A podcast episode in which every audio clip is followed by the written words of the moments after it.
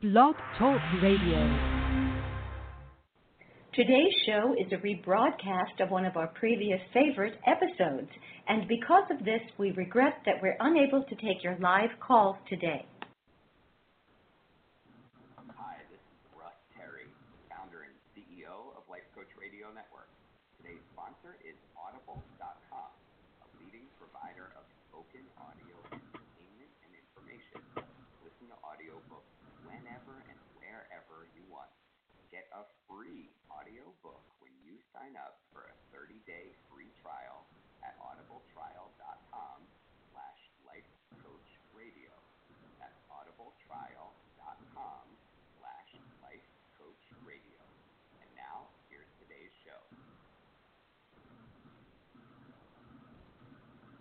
Good evening, everyone, and welcome to Undivided episode number nine Using Music to Unify People in Peace. We are live uh, tonight here on November 1st. It's 7 p.m. here on the East Coast. Welcome to Undivided. I'm your host, Frank J. Maduri. And again, we'll be discussing the utilization of music to achieve and unify people in peace. My special guest this evening will be Diego Alessandro. I will uh, get to his introduction in a moment. But first, I wanted to just take a pause.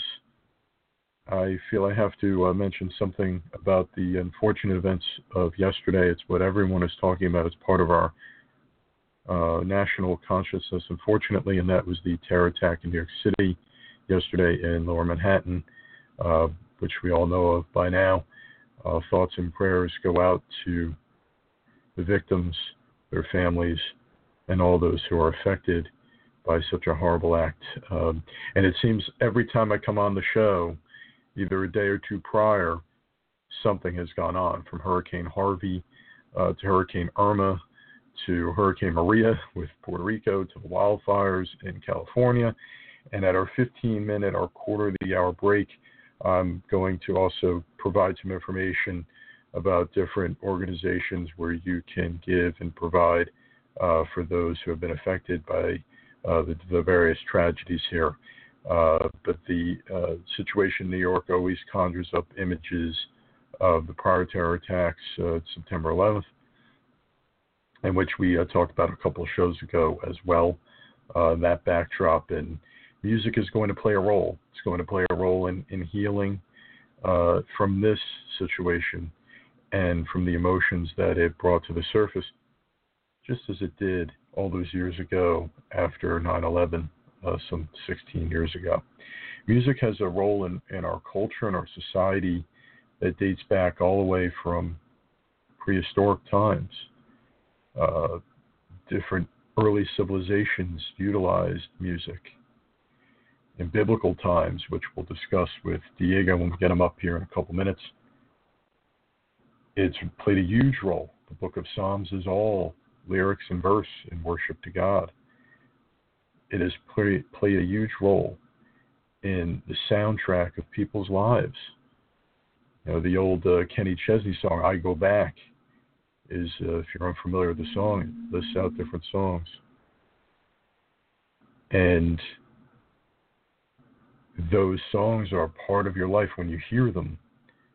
You go to that place. When you hear that song, you might go back to a day in grammar school. You might go to a certain event in high school before a football game or uh, a big game that you were in. A song might take you back to a loss of a friend or a relative and where you were that day. Music has gotten us through wars, like the Vietnam War. You think of all the music created during that that very unfortunate period of history. It's gotten us through peace. Music has been used to shed light on injustices in our society and in our world. It's been used to raise awareness of situations. It's been used to raise funds for causes all across the spectrum, from illnesses and diseases to disaster relief as we think of different hurricanes, Hurricane Sandy and uh, Hurricane Irene and and recently with Hurricane Harvey. The musical community has come together. Music can be enjoyed both in a solitary environment, people wanting to unwind, wanting to what I call rock out at the gym, listening in the gym or in a car or on a train. Music can also be communal with concerts and big festivals, at family reunions or parties, in conventions, and at church. It has a role in popular culture, it has a role in religion, it has a role in society, and it's part of the fabric of, of who we are. It's a shared human, it's a shared humanitarian thing. And we're going to talk about that with our guest, Diego Alessandro, who is a very talented musician and writer, producer, and lyricist. His most uh, recent signal, single is called Lonely in Brooklyn. Diego was part of a band called Lot 25 at one point. He's done articles on music. He's involved in social justice causes. He has done charity work with concerts and proceeds going to a variety of different charities. So we're going to get Diego up now to join Undivided. Hey, Frank, how are you, buddy? Diego, welcome to Undivided. How Thank are you? you? Thank you for, for having me. Absolutely, absolutely. Thanks for joining us, and especially on this topic, which I know is near and dear to you. And um, within the backdrop of all that's going on in the past couple days, it's uh, going to be really cathartic for people listening to the show tonight and to start to move forward from some of the emotions of the last couple of days. Um, so let's let's dive in, if you don't mind. Um, music has been part of our culture, human culture's civilization since prehistoric times, as I referenced in the intro. The Bible has several references to music. Uh, the Book of Psalms are song lyrics praising or paying homage to God. Uh, what fundamental element of music endears itself so much to the human condition? Well, I mean, some of it is physical. There are certain chords, uh, notes, melodies, and scales that are pleasing to the human ears, but I think most of it is emotional. When you hear a lyric that resonates with you, um, it can it, it could be in a very powerful way, and people will sometimes turn to music and music events for, like you said, a catharsis, um, or just to kind of cut loose. So you know, you're part of a generation used to go out dancing you know, to to kind of blow off steam at the end of the week. Uh, and you hear it in the old, you know, the older rock and roll songs from the, I would say about the 50s to like the early 80s. Even early rap was uh, a dance craze before NWA really and Public Enemy took it into a a, a more of a, a class and social conscious direction. Uh, disco music was a huge thing uh, in the in the 70s. You know, in, in both black and white culture. Uh, it, it just serves so many purposes. You know, sometimes people need to dance, or sometimes you want to turn on some folk music and be challenged intellectually, or you might turn to gospel music and, and search for more religious answers. Absolutely. Um, the art form we now know as music started and evolved as like a, a form of worship. It's rooted in religion. Uh, gospel music, as you just mentioned, is a great example of a genre derived from the biblical teachings over time. Uh, how do you think that's changed over time? Um, I mean, you know, it, it there that's that element is still there. You know, so there are a lot of guys that I know on the internet and forums, guitar forums, and they play at their local churches. You know, the religion and music oh, really? never really changes. There are just new definitions of music as an art form. You know, one of the things I've always struggled to achieve with my own music is trying to connect to things in in, in the personal lives of people and in my age and in my generation. What what are we going through? What are we going through personally, politically, uh, professionally, interpersonally, in, in terms of relationships? It, it, as long as there's always a search for something deeper, there's an art within the music. And why do you think that is? Why do you think that? Do you think it's just because there's a lot going on that you're having trouble connecting to that, or is it is it another reason? No, it's just it's always a struggle because you never know what people are really going to come identify with. Where you know, it, it it's easy to sit and sure. just put words on a piece of paper and put them to music, but to find something that people can connect to, that's always a struggle. It doesn't matter whether you achieve it or not it's always going to be a struggle because you just never know until people hear it what connection there might be. Sure, I can understand that. And this a similar thing with you know different creative writing and poetry and things like that. You never know what is going to really resonate or connect with the with the reader. And it's always interesting to me, and, and in this case, and with the listener with podcasting, and it's interesting to me in, in both of those mediums uh, what has and what has not. So that's that's been a very interesting uh, exercise, if you will, for me. I can uh, I can relate in that uh, in that way. Um, over the course of history, you know, music has evolved, uh, yet in some ways it's it's kind of stayed the same. Uh, we use the term crossover artist. I'm sure you're familiar with that, and people in the audience I'm, I'm speaking to are familiar with that uh, term. They may not be. Uh, so we might need a small definition there. And music has displayed a resilience to other musicians coming from across different genres and doing what's called covering songs or covers of songs that have been done, you know, by someone else.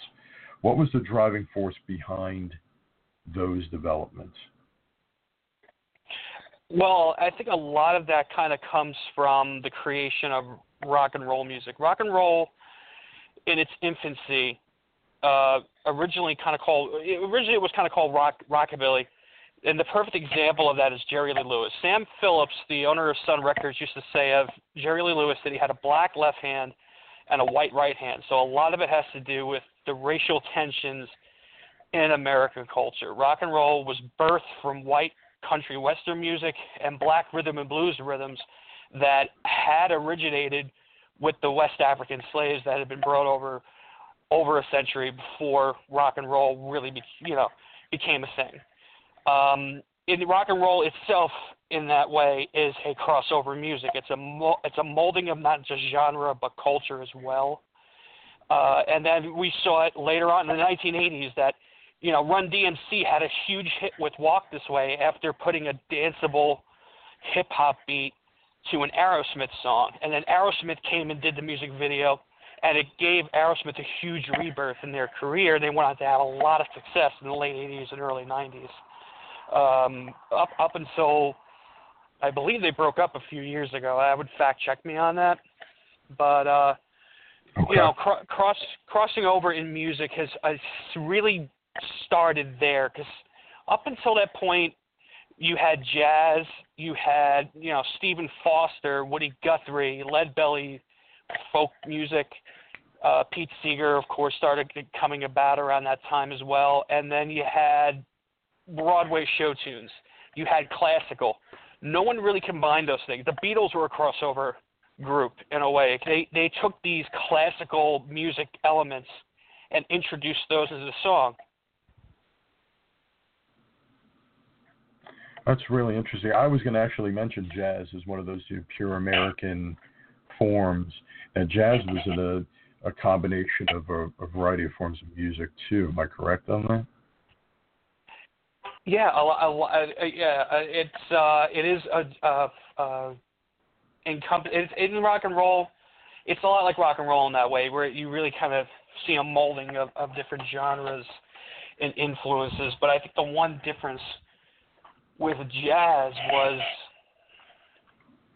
you know there's the Latin jazz, uh, jazz fusion, which is more of like a hip hop funk type thing. Um, artists over time have taken other black influences and, and infused it into jazz. We've seen Latin influences in jazz, but you haven't seen like, you know, Jen, you know Jennifer Nettles and Sugarland or Lady Antebellum go up and somehow mix uh, country and country western with jazz. So it, it, there there are some limitations to these rules. Uh, they're not really written down anywhere, which is kind of a funny thing because you can almost go anywhere when it comes to music as, as a songwriter or an artist. But uh, you know, there's just some rules you you kind of don't break instinctually, I guess. sure. Well, that may that makes sense. It could be a, a, a pretty big flop if you if you did. And um, we are right on the button, 7:15. Look at that. Uh, 15 minutes into our live show tonight. The show is live this evening, uh, so you can feel free. We're going to open the lines to calls uh, in about 15 minutes. Uh, that number is 646 716 9397. And again, I'd like to remind you that audible.com is the sponsor of this program and all the programs on the Life Coach Radio Network. Uh, show promo for Russ and Jen. Russ, Terry, and Jen have a special show coming your way tomorrow. That's Thursday night, November the 2nd, believe it or not. Tomorrow night at 8 p.m. Eastern over on the Life Coach chat channel. Russ and Jen. Uh, tomorrow night, November the 2nd at 8 p.m. And then as far as donation, I mentioned the top of the program, donation to Puerto Rico, to uh, the wildfires of California, to Hurricane Harvey. Texas is a long way from being relieved or cured from any of that and all the damage going on there. www.redcross. www.salvationarmyusa.org. Catholic Charities USA 800 919 9338. Food for the Poor. This is for Puerto Rico and the Caribbean 800 27 9104. And we're back here on Undivided episode number nine, using music to unify people in peace. Diego's aboard with me as my co host for the evening, our special guest, and I'm really blessed to have him on the program. Um, I want to ask you, just as you had mentioned some of this, and, and as we kind of dove deeper into uh, uh, some of the beginnings of music and, and the crossover appeals of certain songs, how has your own background shaped your music and or your uh, propensity for different types of music? Uh, well, you know, I'm I'm a I'm an X-millennial technically. Uh, there's like a mini generation in between Generation X and millennials. They call X-millennials from the early '80s.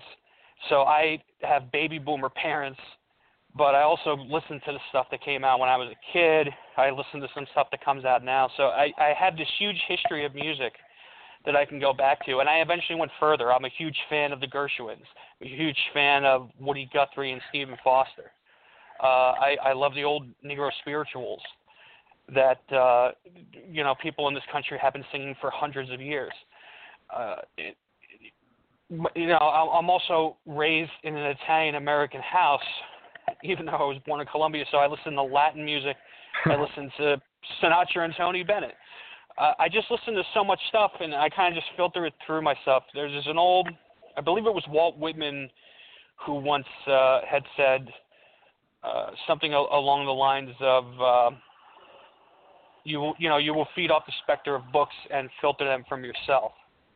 And I've kind of taken that in my own way with music, where I'll kind of listen to everything and find some way to incorporate it. The last album I put out was the one album that I did with Lot 25. We were using electronic on the album. We just ran around banging on whatever made noise with drumsticks for one song for five measures to make an intro that just sounded industrial, you know. And industrial was a huge wow.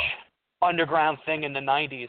You wouldn't look at me and think this is a guy who would listen to industrial rock, but sometimes, you know, I'll put it on and I'll see where those influences might take me you know, it, it's really about painting on a broad canvas and making sure you, you find a way to use every color. Wow. So now you th- do you think that those different elements of your background and those different elements of you know what your parents instilled with with their uh, musical interests that's uh, shaped you I'm sorry, can you repeat that? I said uh, the different music that you listen to because you listen to such a wide range of music and like you have your parents' influence with some of the, their musical taste. Has that um, uh, influenced you in a really profound way as far as the creation of your own music? Yeah, I mean, I've I've written songs that felt like you know a 1950s three chord rocker, and I've written songs that felt like it was it came out in the early 2000s in the in the pop punk and emo explosion. Uh, it, it, I, I just try to take a little bit of everything, and you know, with music being a soundtrack for everybody's lives, why would you know? I just don't. I, I would never hold myself to one genre as a listener, so I never really did it as a songwriter because I I feel like each genre serves its purpose. Sometimes I, you know, I would come home from work and I'd be in a bad mood. So what would I do? I'd you know, turn my guitar on loud. I blast some Green Day and I play some punk music as loud as I could and just, you know, get the anger out of me. Or sometimes I'm cooking in the kitchen and I put on an old Duke Ellington album because I just kind of want to mellow out a little bit, you know, and and have a bite sure. to eat. So, you know, those those having those wide range of influences, it is it is a pretty profound thing um, if it's you know if there's there's very little that I take a lot of pride in in life, but one of the things is I know that I could in almost any genre. You know, and like you know, I'm working on new songs right now. One song is actually a reggae song. The Beatles never tried reggae, so to, it, it's that scary thing of trying something new, but also knowing that you know if you can pull it off and you can do it, if you have confidence, if you're honest in your execution, of the genre that you can probably do it well. Yeah, I, it leads me to uh, think about the band U2, you know, and and how they're constantly trying different things and tr- trying to push that envelope and you know, testing out, invent themselves, and how that's, you know, they've even talked about it. This album's a lot different than this album, and you know, this album's a lot different than the one two albums before that.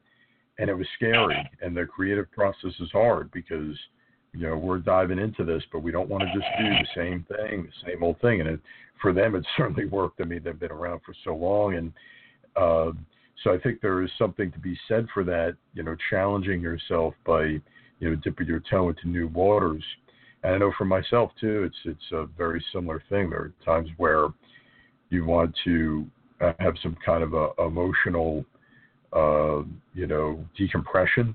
So you're going to listen to something that will lend itself to that. And there's other points where, you know, I'll say, oh, you know, I've had a really rough day. I just want to listen to something that's going to make me feel calm. And you put on something, you listen to a jazz album and just kind of really mellow out. Uh, so I can I can uh, really empathize and and uh, and level with you there. Where there's some points where you you want to uh, uh, listen to something a little more up tempo. It's it's so interesting how music fits that within our lives, especially you know those that uh, are avid listeners uh, to the forum. And has that been a challenge for you to take you know what you've done before and uh, constantly revitalize it and kind of change it up? Yeah, you know, it, it is. It's always because when when Lot Twenty Five and I first formed, was, I had put out my first album was a, like a an acoustic folk thing. Um, that was it was really uh, very different from anything else that I had done musically. So we tried to find ways that the band could perform some of those songs. So we're like we're taking a folk song and, and making it almost like a light metal kind of thing and really slowing the beat down. Or another song we just kind of put like a hip hop beat behind it and and played it sort of straight rock, you know, with a little bit of a swag. Um, there's there's Oh. always that uh, you know that uh, um, challenge to reinvent the songs But I mean, as, as an artist, you never really want to do the same thing twice because you know you look at some one-hit wonders who would put out a second album or a second single that would fail and then they'd be out of the industry. A lot of times it was because it was the same exact thing that they had done before. And the problem with that is, especially in pop music, eventually somebody new is going to come along and offer something slightly different, and people are going to gravitate towards that. That's very true. That's very true. Um, what is your favorite music to play? Do you have a favorite genre, or is it like an amalgamation or combination of different things? Do you have, um, you know, a favorite that you would kind of go to uh, as far as like a style of music, or is it just something that you know you're comfortable doing a lot of different things and it's more of a go-to based on you know where you are, you know, emotionally?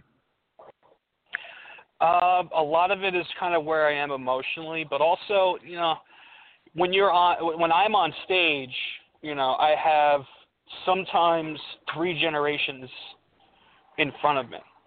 So I try to find stuff for that's universal for them all, and stuff that you know this might be something a younger person might gravitate towards, or this is more classic rock, so an older person might like this a little bit more.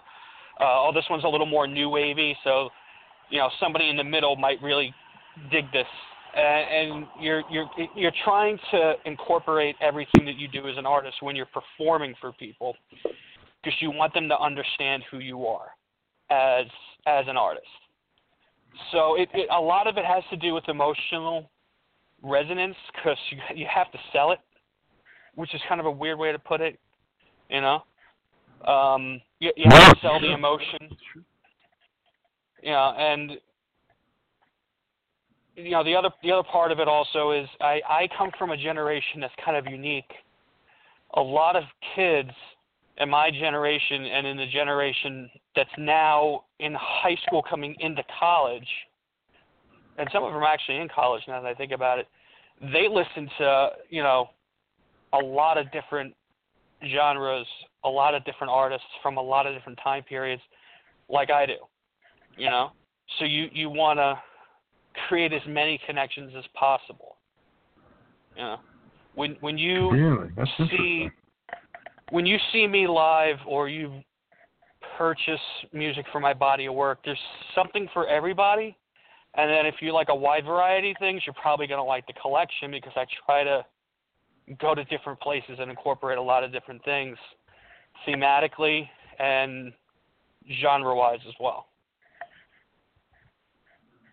That's really cool. That's uh, I'm going to get, get come back to that in a little bit. Um, that's really some really interesting points that I, I was not aware of, uh, especially as you were talking about people that are in high school or going into college at this point. Um, can you describe the propensity of music to appeal both on an individual level, so like I was speaking about in the intro, listening while you're either driving alone or working alone at your desk or at the gym, and on a communal level, uh, at a festival or a concert, to bring together people, whether it's a particular artist or particular type of music? Yeah, you know, it, it's well. I mean, music's always going to be a personal thing, even when you're because the, the event, the concert, the festival, it's all about being there and experiencing what you personally identify with and groove to with other people that's that's the way it, it, that it becomes a community event. It's the experience that you share with people. But when you're just listening to music because you want to listen to something, you're in your car, you're at work, sitting at your desk, trying to pass the day along.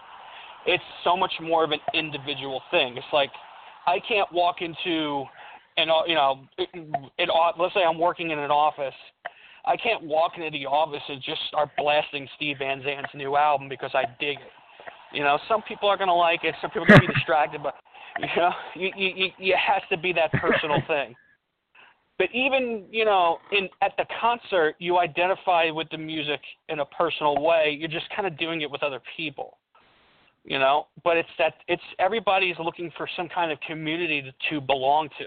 I've seen Springsteen upwards of 30 times, and every time I go, it's a different show. But I look around and I see everybody singing along to the music, pumping their fists, dancing around, but they're all in their own world, but they're together in that world. It makes it a lot larger, a lot more comfortable, a lot less scary. You know, so it's the experience of of being there. If you've never experienced a Springsteen concert, even if you don't really like his music or you like one or two songs, go one time because him with E Street, that's a whole experience in and of itself that we could spend hours talking about. But that's part of his legacy. Exactly. Exactly. I, I hear you totally. Uh, and and having gone myself, I can uh, attest to that as well. I've been to a few different shows, and and I can definitely attest to that. Um, we are right on 7:30. Uh, two radio pros here doing the podcast tonight, uh, and you are listening to Undivided. This is episode nine. Believe it or not, uh, it's using music to unify people in peace. We have reached the midpoint of our program. It is 7:31 here on the East Coast here in New Jersey, and uh, show promo for making inspired choices with Coach Linda Stevens Jones. That's Making Inspired Choices, the name of the show. The host is Linda Stevens Jones, and it airs at noon Eastern on Tuesday, November the 7th. That's Tuesday, November 7th, 12 noon Eastern on Life Coach Radio Network. Is Linda Stevens Jones Making Inspired Choices, a brand new episode of that long running show uh, with Coach Linda. Uh, tune in for that. And we are back now here on Undivided, and I would like to uh, throw out a couple things right now. We're going to uh, open the lines. I'm going to ask Diego a question here that's seminal to uh, the transition in the segments of the show to now what we call Bridging the Divide is the next segment of our show. Uh, I'm going to open the lines to callers. 646 716 9397 is the phone number to call. If you have a question or comment, show tonight. 66716 Audible.com is our sponsor. And then Undivided Show, that's Undivided Show at gmail.com. If you would rather email us rather than come on air, I'll be checking emails as well. I just did. Um, so I know people in the past have emailed questions in. Feel free to do that as well. So we're back here on Undivided. This is episode nine using music to unify people in peace. Uh, Diego, here we go. How do we bridge the divide between people that may be closed off to music or certain genres of music or closed off to music entirely and connect them with people who enjoy music because as we were talking about music can really be fundamental in providing that community that unity among people, as we were just discussing with the concerts, with festivals, with shows like that. So, how can we do that? How do we bridge that divide? Well, you know, I'm going to use rap as an example because I feel like it's something that has become somewhat divisive. Um, my dad and I will sometimes be riding in the car together, and I'll have uh, a, a bunch of MP3s on a flash drive in my car stereo on shuffle, and a rap song will come on. And I, I don't have to tell you that my 65 year old baby boomer, Italian American born in Brooklyn father loves rap music about as much as the next scared Caucasian. And, uh, and, uh, I've never been able to stress to him like when I listen to rap, I'm not just listening to somebody talking about how great they are. I listen to NWA Straight Outta Compton, which is an amazing album with a class and social conscience. The early Public Enemy stuff, same exact thing. Um, rap music and rock music have so much in common in that they started out as dance forms of music and then very quickly trans uh, transformed into a music that talked about uh, things of a social and class nature that really weren't being talked about at the time. You know, with with rock music in the '60s, it was, um, you know, bre- breaking out of that. You know, the son grows up to do what the father did, uh, uh, lifestyle that that was kind of the way things were back then. Um, and then in the 80s, it was more about talking what the news media weren't talking about, which was going on in the inner cities. Those neighborhoods were so largely ignored um, for years at that point, and and why the violence and, and, and the drug business had gotten so bad. Um, but you know, keep an open mind. If you really want to be undivided, just keep an open mind. Try something. Truly listen to the best artists in each genre. They all have something to teach, and you never know. You might find somebody who really piques your interest, who you can groove to. Whether it's you know listening to Straight Outta Compton, just a mortal record, and learning about what goes on in African American neighborhoods in the inner cities, or if you're, you know, if you're someone who's younger and you're not really too into dad rock, well, instead of listening to Led Zeppelin, even though I like Led Zeppelin, maybe go back and listen to Elvis Presley. Like the earliest, uh, the early Elvis Presley stuff is amazing. Listen to Jerry Lee Lewis. Nobody ever played a piano like that before him. Few have been able to really do it well since. You know, uh, or listen to the early British Invasion stuff before it kind of got more psychedelic. Some of the best pop songs ever written came out of 1962, 63 to about 65 from the British Invasion bands. All of them were on the Mersey Beat label, and they all played at the Cavern Club. You know, this little place, which was like the Stone Pony of 1960s England, they all got their start there. When the Beatles hit big, the record company swooped in and just started signing everybody up. So just give it a shot and keep an open mind and and know that there's a community for each artist, each genre who would who digs it too. And you can start to take down some of those walls.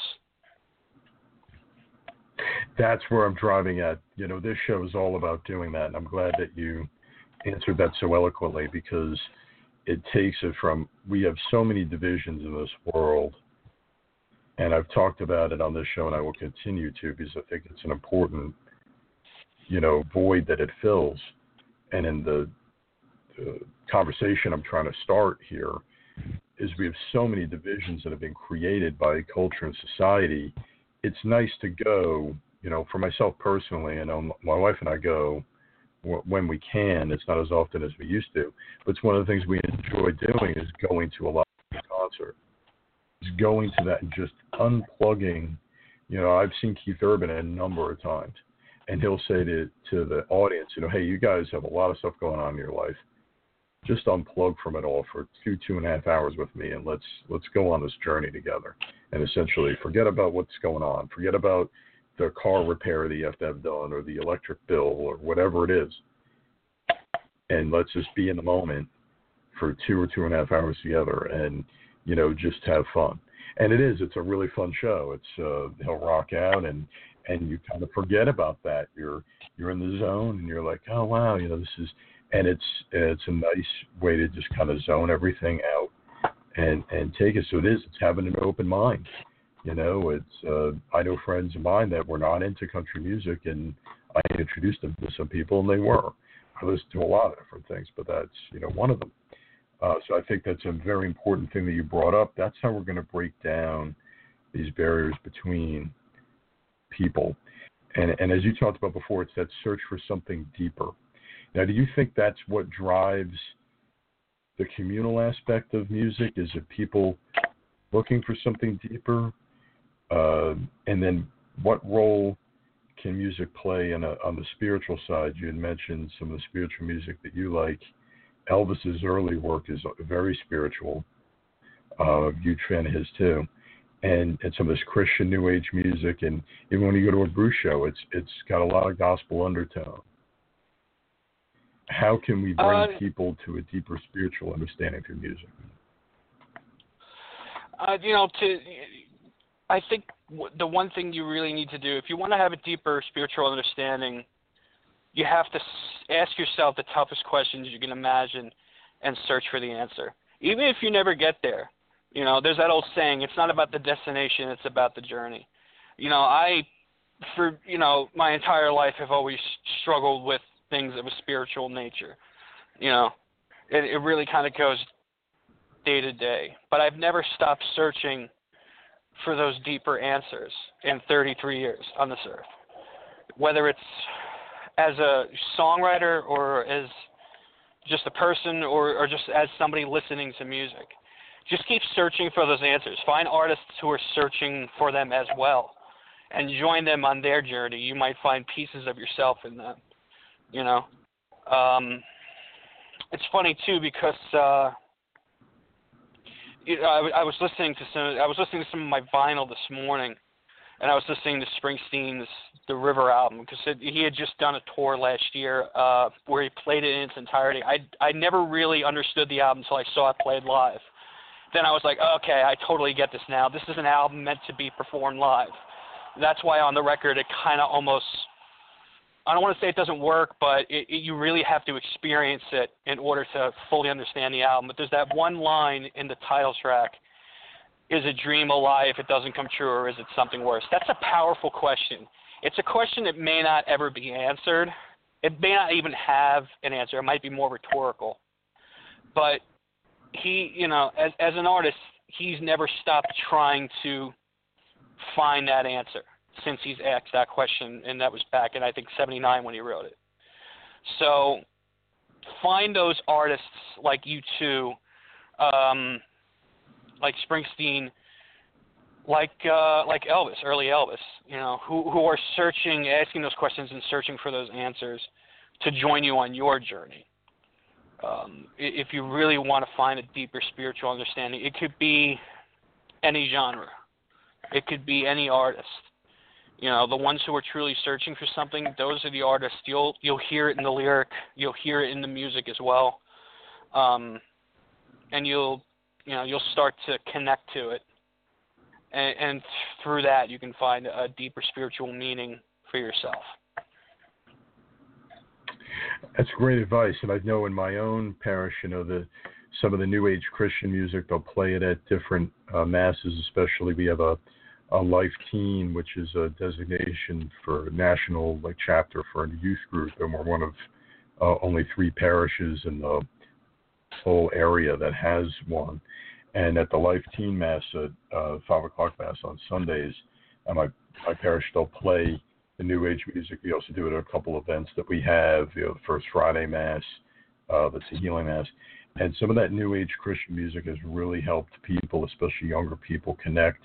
And I know that it's helped me uh, connect. And I was actually introduced to it by my cousin, uh, and really helped me to connect to something deeper in in that pursuit, in the pursuit of, of my own religious beliefs, and has, has harnessed that. So that's been a huge role, I know, for a lot of people that have mentioned that, you know, to me and leading up to this show.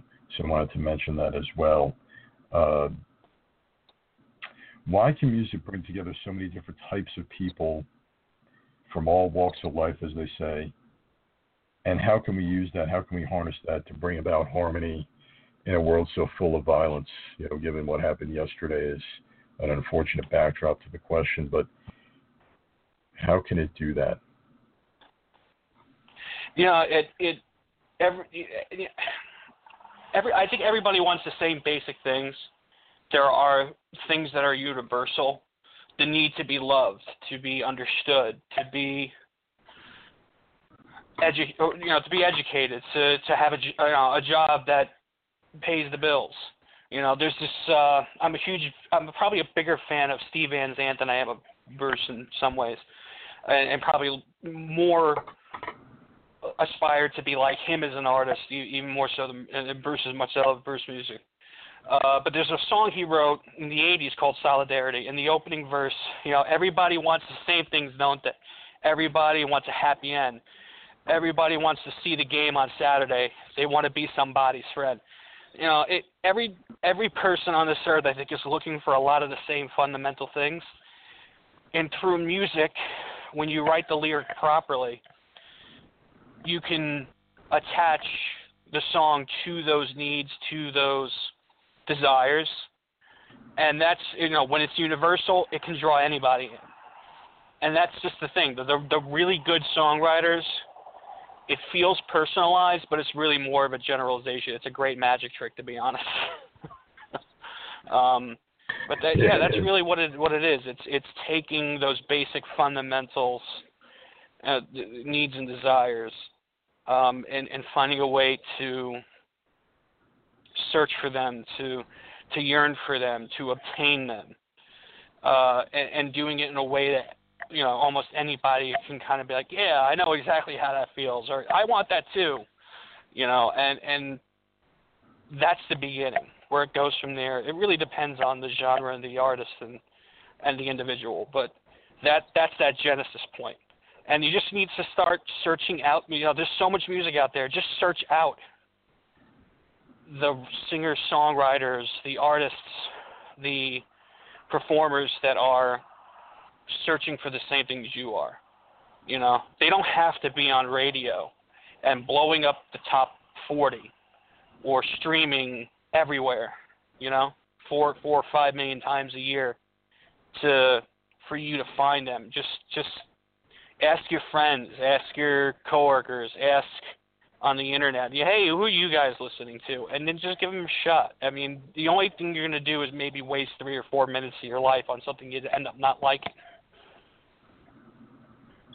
Right. If that's the worst thing that can happen, especially now with all the Tidal and with all these different music streaming services, Pandora, you could customize them. You could do a very wide search. I know on my Roku, I'll put on the app Vevo and watch, you know, old and new music videos. Um, I actually was, uh, I did that when Tom Petty uh, passed away. I immediately went to to Vevo. It was like you know whatever it was, eleven thirty or midnight when I saw on my phone uh, that Tom Petty had passed away, and I went and started playing old Tom Petty videos and old Tom Petty songs. And just I had to hear the music at that point, and and I was I drawn be, to it. Technology, I was able to do it. Yeah, but I would be wary of the streaming services because the only thing I don't like about them is they're kind of pay to play. Like if if they always try to market themselves to artists because they kind of get music on the other. They get paid on the other end of it too. It's not just the services that you pay for. They get money from distributors. Like, hey, if you distribute through these people, we'll get you radio play amongst your favorite artists or your influences. But you really kind of have to pay a lot, and then you also have to end up being really it's kind of gentrified where it, it the streaming services try to control access. You know, the best thing you could do is like really? I said, you know, oh, I didn't know that. just yeah, just go go out there, start talking to people, start asking questions, start finding artists. Go down to you know, if, like here in New Jersey, there's the Wonder Bar, there's McLoone's, the the Asbury Yacht Club, the Brighton Bar in Long Branch, Stone Pony. Um, there's the uh, Starland Bar. There's, there's usually local shows happening somewhere around here. Go out and check them out. For 10, 15 bucks, you could see four or five different bands, have a few beers, maybe dance a little bit, and hear something new. And you might find some of the music that I really like from the last few years that I've discovered, I haven't discovered through radio or through YouTube or stream service. I discovered it because we were playing on a bill with somebody. I'm like, hey, these guys are awesome. I want to listen to them you know, and I've become friends with with other musicians and other bands just from listening to them play and really digging their stuff. You know. Wow, that's cool. That's really cool. You know, when you think about all the different ways you'd be introduced to it, you know, you hang out, uh, you know, and and just it's a nice night out. Like you said, it's an affordable night out. I'm all about that for people too. We're all on limited budgets, or most of us are, and uh, especially today with the cost of everything rising, it's a whole other story. Uh, but if you could get out, like Diego said, you know, go to one of these places. There's a lot of charm right here in New Jersey alone. We have uh, a lot of places here on the shore. Come out, do it. Uh, I've been out in some places in North Jersey, certainly in Manhattan. You know, go out and, and check some things out. Check out some local artists, and then it's so easy to find those people and their music on their uh, through different websites of their own and things of that nature. It's it's incredible what technology has has done to it in, in that way. Um, what are the consequences to the future of music? This kind of dovetails with my last question, especially those music festival type events. In light of what happened, the unfortunate tragedy in London, the Ariana Grande concert, and most recently in Las Vegas, what is the role of, of the musical community in the healing process? So it's a two part question. The first part, I know it's a big question. What are the consequences to the future of music with these shows and with these terrible events happening at those type of events? And what is the role of the musical community as far as healing? Well, the, the you know the answer to the first one is really tough because it it really is a kind of time will tell thing. I mean, are these festivals going to continue? Are they going to cost more because of heightened security? Are people going to be willing Mhm. to to go to them if these incidents keep? Like, these are just questions that only time will answer. Um, really, the biggest consequence to music is simply people don't buy CDs. I've I've had merch tables set up at concerts, and people come up to me and like, "Why should I give you money for your music? I don't know who you are." And it's like, "Well, here's my handshake. It's you know about 40 minutes long and it has 10 tracks." You know, people seem like they don't want to pay for they they don't value music anymore. That's the biggest thing, you know, is is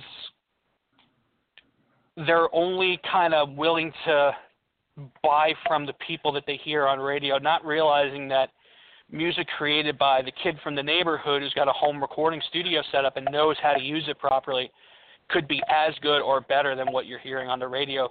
Might be worth giving a chance, especially if you see them live and you dig their stuff. Buy the CD. You know, this, this way they can afford to keep producing music especially if you like the artist, that's a good thing. And uh, you're getting something new to listen to, and, and you can find their influences. It could open up a whole world for you. The second part of the question: How can Right. music help with the healing? Simple. It, you know, concerts are a community event. It brings communities together. I remember in the wake of the terrorist attacks in New York in 2001. Um, you know, a lot of artists came out and they did a tele, uh, uh, tele, something that was televised. It was like a, a telethon to raise money for uh, you know the victims' families and the first responders. And then all you had all these celebrities that were on the phone taking the donations. You know what I mean? It, they come together in order to help people come together in the moments where we really need it. You know, our darkest moments are always followed by our finest hours. Um, I get, and you know, even in the '80s, you had, you know, the what's that uh, Christmas song that was for charity? Let them know it's Christmas time again. I Uh, can't remember the name of that song. We let them know it's Christmas time again, and then there was the "We Are the World" thing for Ethiopia. Yeah, we are the world artists against uh, artists against apartheid. When when apartheid was lying to artists and telling them that Sun City was located someplace else, you can come and play it without supporting, you know, the totalitarian government of South Africa at the time. And then they found out where Sun City was really located. You had the biggest stars in rock, pop, rhythm and blues, jazz, uh, rap all coming out and saying we're not going to go play Sun City anymore because we know the government is lying to us and we don't buy into what they're selling politically. So there's just a long history of music and musicians coming together for causes. Uh, even here on the shore, I played a whole bunch of Sandy benefits in the immediacy after the storm with a band that I was playing with at the time that uh, I don't think exists anymore called On to Something. Then my my own music solo and with the band we did some Sandy benefits. Um, and we invited our friends along. Bobby Mahoney and Seventh Son, great band. We brought them in. Uh, Morningside Lane, another great band, unfortunately doesn't exist anymore. Uh, we, we, you know, we brought them in for Sandy benefit once, uh, and we actually had people who came from thousands of miles away from the other end of the country who came here to help the Jersey Shore rebuild after Sandy were at the show at this benefit that I had put together for Project Paul, who were really hurt by the storm. And uh, I, I cannot tell you how fun it was to hang out with. Everyone was buying them drinks. They were the absolute nicest guys. We treated them like kings. They were here to help us out. And then there were people from the organization that we were that we were uh, trying to raise money for to help them rebuild. And the nicest Great people in the world. We're hanging out with them all night, and you know, uh, music at its best is like you said, a community event.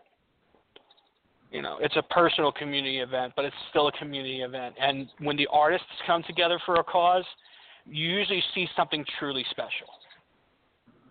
That's beautiful. It's a beautiful thing, especially like you said, in the, the light of all these things that can be, you know, perceived so negatively and can really cause pain people emotionally and otherwise. To be able to come out of that and to have that type of event and to come and coalesce around something that is so what this show is all about. And I think that music's one of the, the few field, you know, still people together regardless of all the other baggage and all the other things that come with it, all the other preconceptions people may have. And, you know, for that night or for that time, together and, and agree on something, you know. And, and that's what I think is so beautiful uh, about it. Um, and that's the work you do for speaking to that. Um, why do you think the value of it though is diminished? I know I've spoken on previous shows and made jokes about myself that you know my wife has to get me the CD because I don't have music in other forms. you know, so I'm a, I'm a big fan of having the CD, and it's probably because of the generation I'm from, and, and owning it and having the music and playing it in my car, which is primarily where I listen to music. Uh, why do you think that's value is diminished, and how can that be somehow altered or changed? Uh, I don't think it can be changed, unfortunately. uh, part of it is the Telecommunications Act of 1996. Um, with with that act, they allowed media conglomerates to own a larger percentage of outlets in a given media market. So when that happened, the local stations that would play local artists and sort of, you know, Jersey had a sound and had a specific style of music that it listened to. It was very varied. It was soul music, it was blues, uh, rock, rockabilly, pop, punk. There was a whole mixture of things. Clear Channel comes in, they buy up all of the radio stations, and now the playlists they're all the same. It's the same. It's not even top 40 anymore. It's like the top 10 tracks from 10 artists with maybe a couple other things that have been popular over the course of the last, you know, six to 12 months. Uh, that's a big part of it, and then also the internet, really. Um, the accessibility of being able to find music either for free or go on to YouTube and stream it, go to you know Pandora or Spotify where you can listen for free. You have to deal with the ads, but hey, you're not paying for it. It makes people subconsciously think that music itself is not valuable but I can tell you right now that I routinely spend anywhere between fifteen hundred to three thousand dollars to record each album.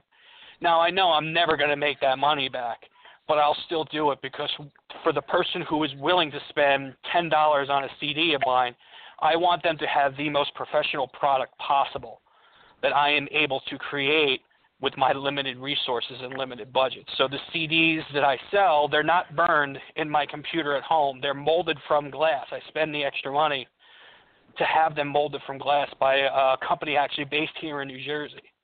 When people buy the CD, wow. it allows me to keep creating music, but it also allows me to keep going to that company in New Jersey and buying CDs from them uh, to get made up which gives them more business. Wow. And I'm not the only artist that yeah, I'm not the only artist that does this. Um, a lot a lot of hardcore, you know, singer songwriters, this is a life's calling kind of thing, are, you know, printing vinyl, printing CDs, and they're not doing, you know, the cheap CDRs like uh you know, a 16 year old garage band. But even then, 16 year old garage band is going to maybe ask you for five bucks. I would give it to them, just be like, hey, you know, here, five bucks, man. I'll check out your stuff for five bucks. You know, support the artist, especially locally, is really the best thing you can do. And then on top of that, you know, you also have bands who give their music away for free, and I always tell them, don't do that. Because you know most people they'll, they'll take the CD but then they'll throw it out. It'll never get opened. It'll never get listened to. You know people won't wow, see it as point. having value. Exactly. You know, ask for a few bucks, Mm-hmm. even if it's just you know two or three dollars to replace the CD that you had made or or you burned in your computer, just so you break even. Ask for something. You know, at least then they'll listen to it once. Right, because what does that say about? Then they're going to look and say, what does that say about the artist if they're giving it away for free? You know. Yeah. So there's, you're right about that. That's probably going to be really self-defeating for everybody involved. And it's great that you take that kind of care with with your own music and putting together the quality of that. And so that's something for our listeners to keep in mind, especially you know with holidays coming up. You're looking for something, uh, looking for a, a nice gift idea. That that's a potential there. Uh, It's a great it's a great stocking stuffer for the music lover in your life. Yes, exactly, exactly. Uh, I'm sorry, I interrupted you. What What would you you say? to the? Oh, that's okay. Uh, to the listeners of the show here that have maybe potential values or moral conflicts with lyrics, with content of certain songs, or with certain types of music? Well, I mean, I I understand. I mean, no, I wouldn't listen to like Nazi skinhead metal music, but I don't listen to it. I don't buy the CD. There's so much music out there. If you're offended by something or you have an ideological difference, don't listen to it. Don't buy it. Find somebody who you're comfortable with, support them and listen to them. There's so much of it out there. There's really no need. You know, if it's just a few adult words, you know, I'm not a big fan. I, I'm completely against censorship. You know, um, I can understand why some people are sensitive to those words. I, I it, you know, uh, I rarely, if ever, use strong language in in my songs just because I like my music to be accessible. But uh, sure, you know, it, you don't you kind of you know you don't have to listen to it. A lot of newer music, especially there's somewhere there's a radio edit of it. If you really like the song, get the radio edit. There's there's other avenues to the music that are accessible that aren't going to be as controversial, you know. But the warning label on the front of the CD, it shouldn't scare you away. Because like I I think of artists like Green Day, who will put a lot of adult language into their songs, but I look at American Idiot and I think, you know, this is something that needs to be heard. This is one of the greatest rock albums ever. It's very poignant. It's very relevant still today. Um, you know, almost 15 years after it's been released. Uh, you know, it, if you're really searching for those deep, like we were talking before, the deep searches. If you're really searching for something, don't limit yourself. But at the same time, if it's really something you're that sensitive to, you know, there's somebody else doing it too that's not using that language. Find them. Gotcha. That's good advice. That's good advice. And as far as common ground, we have a, a show called Common Ground where we kind of because I know I'm not going to solve you know everything in an hour show. I'm not going to certainly solve everything you know overnight. But as far as first steps towards that, what are the first steps towards common ground as far as taking people that have maybe certain preconceptions about music in general or certain types of music specifically and move them toward that goal of that ultimate goal we've been discussing uniting people peacefully through music. Yeah just keep an open mind and an open heart. You, you know you might be pleasantly surprised with what you find on the other side of that search. It's great. Keep an open mind. That's the first step, and that's the first step towards achieving common ground on this. And that's like so many other things in life. Approach situations with an open mind, and you'll be pleasantly surprised quite often with the results that you will gather from that type of experience. Um, I wanted to talk, Diego. Thank you for answering all these questions and being so gracious with you know the music knowledge you have is tremendous. Um, I want to just talk to you very quickly because you know obviously we're we're coming towards the end of our time here together. It always goes fast. The guests always say that too. But as far as like your own music, your own charity work, maybe some upcoming projects, uh, please mention your website or however people can get in contact with you, what you're interested in doing, if you're going to be, you know, doing events or if you want to be contacted for them or uh, anything from that aspect of, of what you're doing right now, uh, feel free to uh, mention at this point.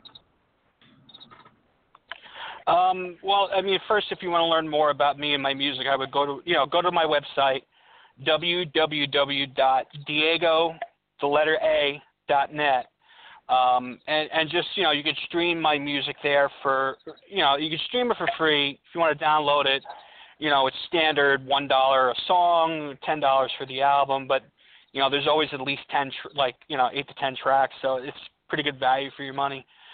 Um, but just you know, give it a shot.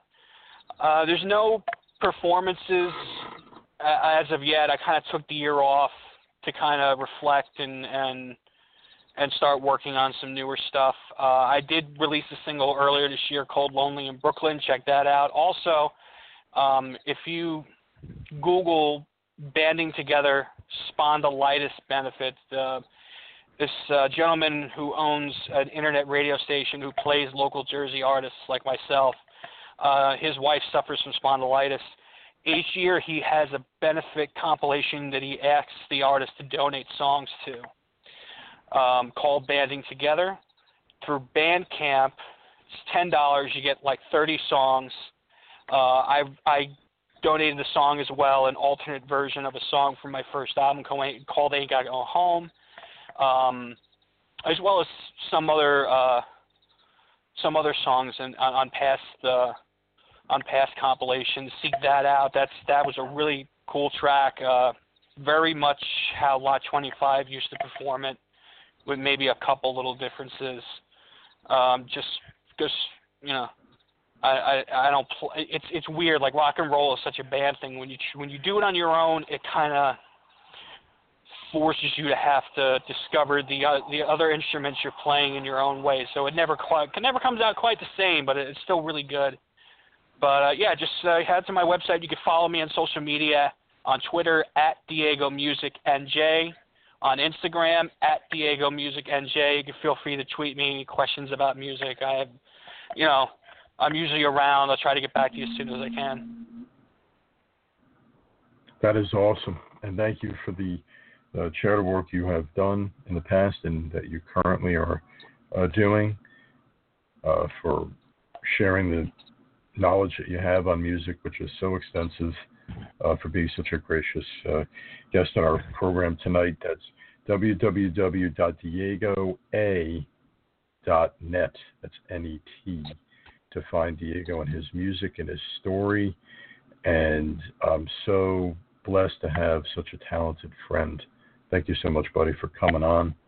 I, I really appreciate it very much. Thank you so much for having me, and, and thank you to everybody uh, listening out there. I hope to hear from you soon. Yes, absolutely. So that's going to uh, move us now to the end of this program. A couple of announcements. Uh, Jan Jaffe's next show, Wednesday, November the 8th at noon Eastern Time here on Life Coach Radio Network. That's Jan Jaffe, Wednesday, November 8th at noon Eastern. And then Tammy Banfield will have a solo show. She's the newest uh, member of the Life Coach Radio Network uh, host family uh, Wednesday, November the 8th, so the same day at 1 p.m.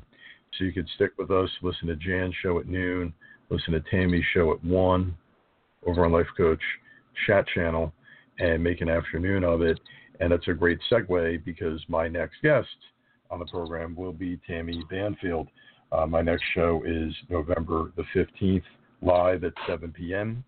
Tammy is going to join me. We're going to be speaking about the role of gender and the role of gender inequality um, and some of these issues, especially in light of what's going on in Hollywood.